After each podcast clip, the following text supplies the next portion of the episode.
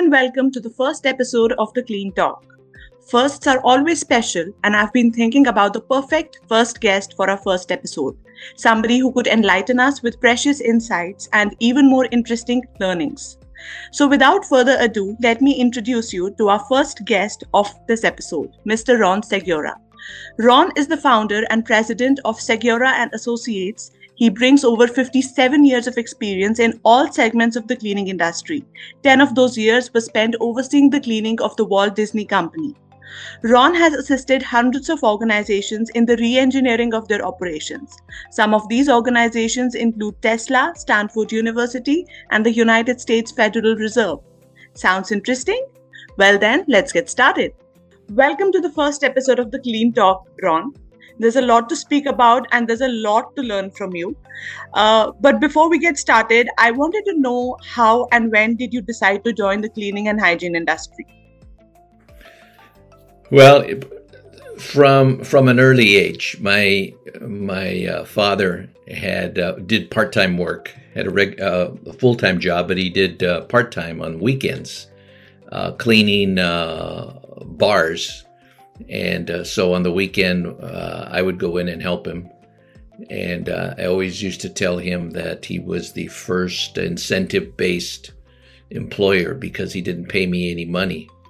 But anything that I found on the floor, I could keep. So the incentive was to make sure that I swept every part of that floor.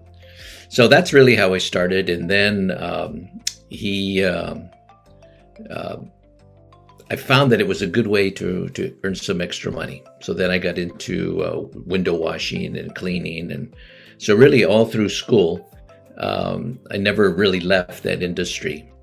But after I graduated from uh, from high school, I uh, went to college for a year, and uh, then I got back back into the cleaning industry.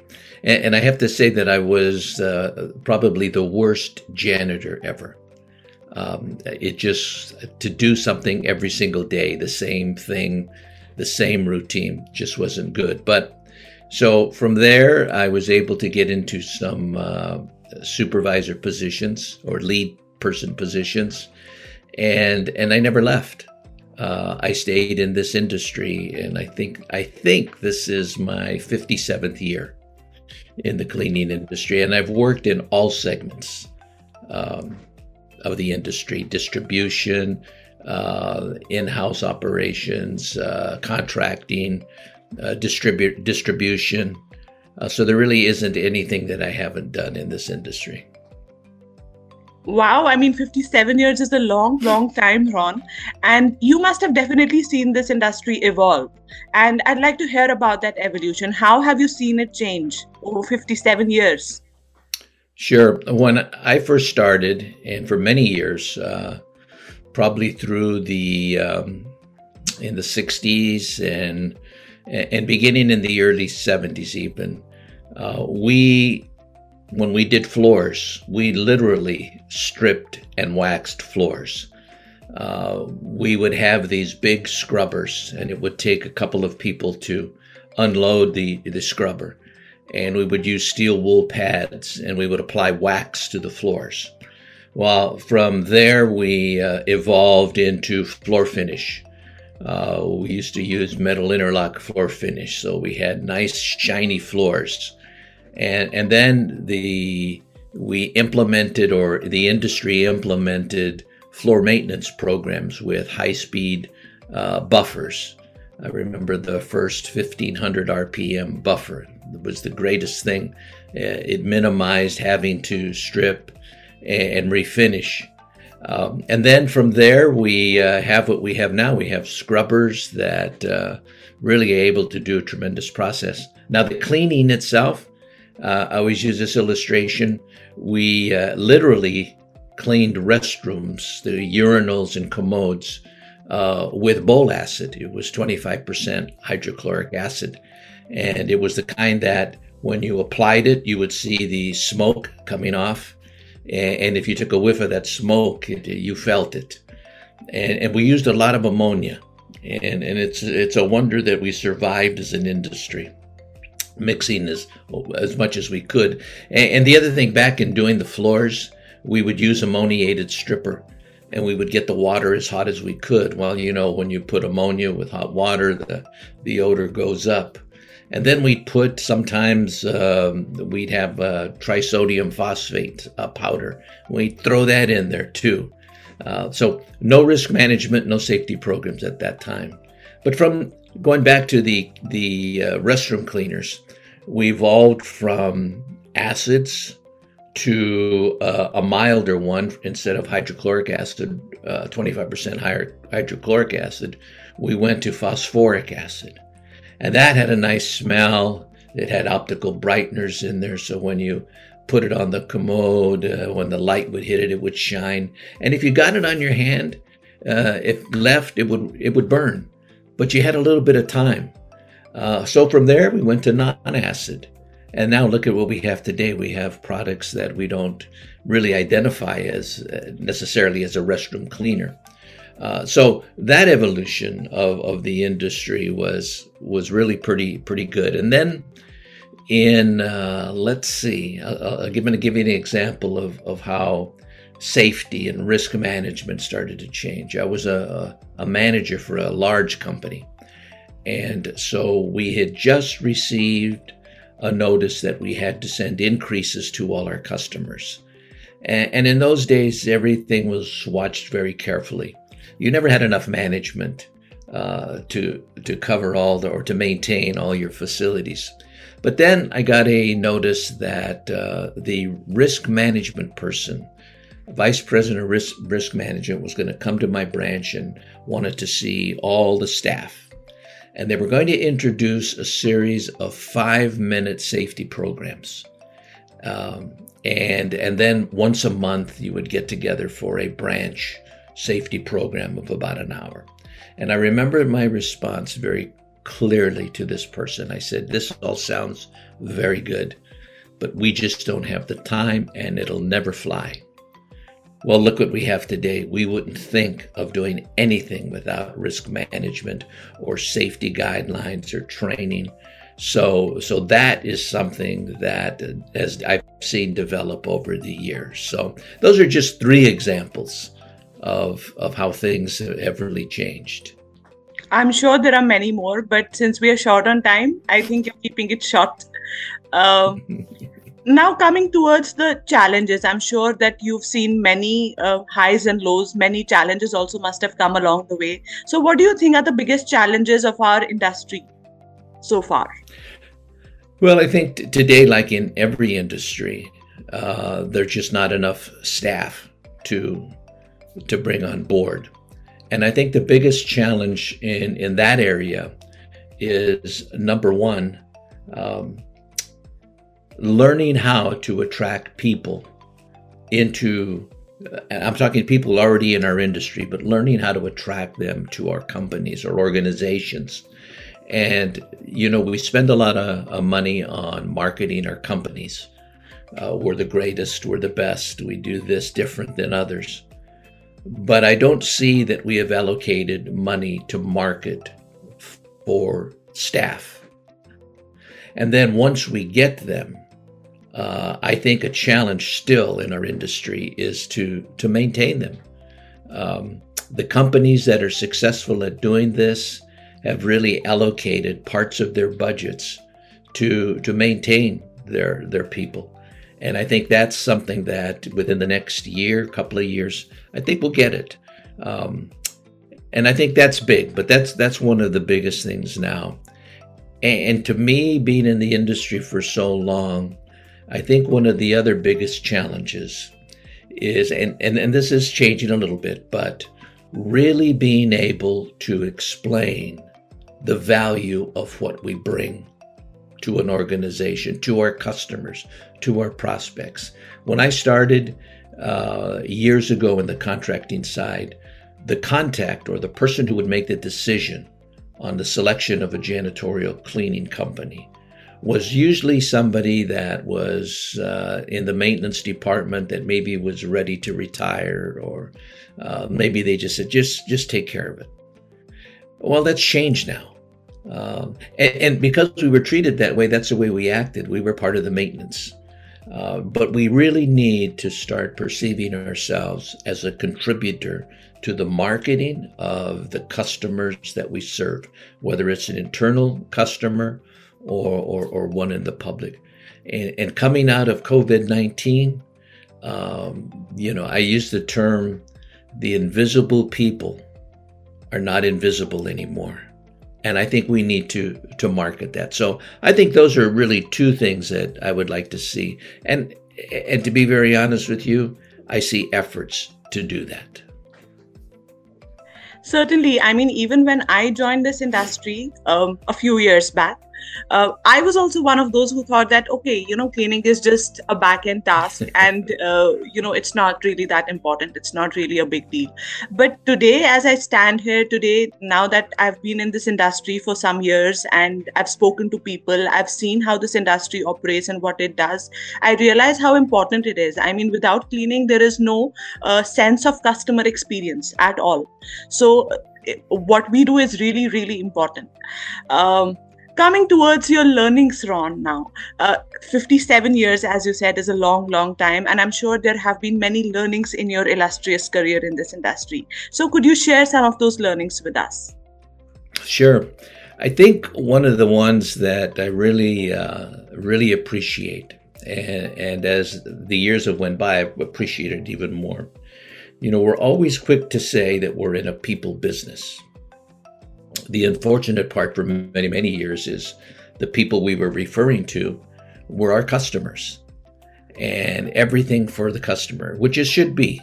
We, we do what we promise the customer. But over the years now, uh, one of the things that I learned was the value of, of our, our staff, the frontline staff. Um, and, and, let me give you an example of, of how I've learned to really value them. Um, I had it, I was an operations manager for a company, and there was an individual on our floor crew. And uh, one night I was talking to him, and he was telling me about the different chemicals. You know, well, you know, we need to mix it this way, and and I started to talk to him a little bit more. And I said, well, how do you know all this stuff? He says, well, back in my country, excuse me, I used to be a chemist, and uh, and then it dawned on me that my perception of the people that were the frontline workers were the same type of perception that people received when I told them that I was in the cleaning industry. They, I, I, could see that they said, "Oh, this poor guy doesn't know how to do anything. He has to be in the cleaning industry." And from that point on, and, and it was pretty early in, in, in my career, I really began to value these frontline people. Today, there are uh, several that have their own companies, large companies. Uh, there is one uh, that has a multi state, uh, multiple service, full service company. Uh, and he started as a window washer. Uh, so I, be- I really value that, and it's a learning experience that I, you know, that I really had. Um, the other thing is um, the way that I would interact with the customer. Um, when you promise something, uh, it's your obligation to make sure that that customer is not just serviced. In other words, we could go out and we could empty the trash and we could do all of the uh, the standard things, but to satisfy a customer takes a little bit more and and so I've been able to to really understand that when and, and I pass this on to my clients when you get a customer value that customer do what you say you're going to do. Know their business. Bring to attention you know if you say you're going to be a partner to them be a true partner. And then the probably one of the most important things that I've learned this is an industry that uh, can separate families because of the work schedules, the commitments, and and I anybody that ever worked for me, I always tell them the same thing, and I still uh, believe in this and say as much as I can. You could be as successful as you want to be in this business. You could hit a a lot of positive things. But if you go home and you don't have anybody to share it with, then what have you gained? And so that's something that I, I, I see now. Now, there are companies now that have second and third generation. And, and that's something that, that, that is excellent. And, and I always thought years ago that we will have arrived as an industry when somebody asks, well, you know, what are your kids going to do? Or your grandchildren going to do? And then you go to ask them, and, and your your children or grandchildren, they say, well, I'm going to be in the cleaning industry. The day that we don't think that we have failed as parents is the day that we will have arrived as an industry. And I think we've arrived as an industry. In our industry of cleaning, there's room for attorneys, for chemists, uh, those types of, of, of skills. And the, generation that's coming in now has those skills. And because of, you know, COVID, uh, we've been identified as, as experts in the area of disinfection, uh, sanitation, cleaning. So, you know, that I've learned. And, and I've also learned uh, that you always have to develop your replacement if you want to progress. Uh, and never have such an ego that you hold somebody down because you think you feel threatened. Uh, develop them, work for them, because as they begin to move up, well, logically you move up too, don't you? So, and I guess the last thing is this is the best industry in the world. I love it more today than ever. And I recommend people coming into this industry because it's an exciting. What other industry uh, can you go to a variety of different places that you could normally not get into uh, if you were not working and cleaning at night? So anyway, those are just a just a few. There are a few, but they're very, very interesting. There are certainly gems that you've shared. And uh, my last question to you would be: uh, What is your what What do you think is the future of the cleaning industry? Well, it's uh, it's it's kind of interesting because uh, last year at the uh, ISSA convention, um, my wife and I were at a reception and we were looking around and and I told her I said look look around. We're the we're the old people in this room. Uh, and as we looked around I said this is the next generation. And and I truly believe the next generation that is now here in our industry is going to take it up many many levels the the commitment to the industry, the excitement that they bring, uh, the camaraderie. Uh, it's starting to to come back, and that had been missing for many many years. But I think they have a vision of where they want to be. The technology is just tremendous, and, and I thought of when I worked for the Walt Disney Company. One of the first things that um, that I really appreciated was they were talking about Walt's uh, nephew as Disney World was was opening up. Uh, the press was walking through with him, and one of the press members said, "You know, it's too bad that Walt wasn't here to see all of this." And the response from his nephew was, "He did see it, and that's why it's here." And I think that applies to, to our industry. Um, we are a positive impact on the people that we serve. Um, the, the approach to cleaning, uh, you know, I always say that there's two approaches there's the maintenance approach to cleaning, and there's the marketing approach to cleaning. The marketing approach always looks for ways to really make those customers' facilities shine. Uh, when somebody walks through a door, uh, we want them to say, "Wow, this this company is successful," and that's the approach that I've always had. I've never felt that this industry is an industry that just maintains, but we can be drivers. And I've I've seen so many people uh, with very little command of the English language, with physical challenges, uh, undercapitalized, start companies, and now they have multi million dollar companies. And there's not too many industries like that. So I think that the future of this industry is is very positive, and I'm excited. I'm probably more excited today than ever. So, thank you for joining us on this episode of the Clean Talk, Ron. And for our listeners, before we say goodbye, do not forget to give us a thumbs up and spread the word. Until next time.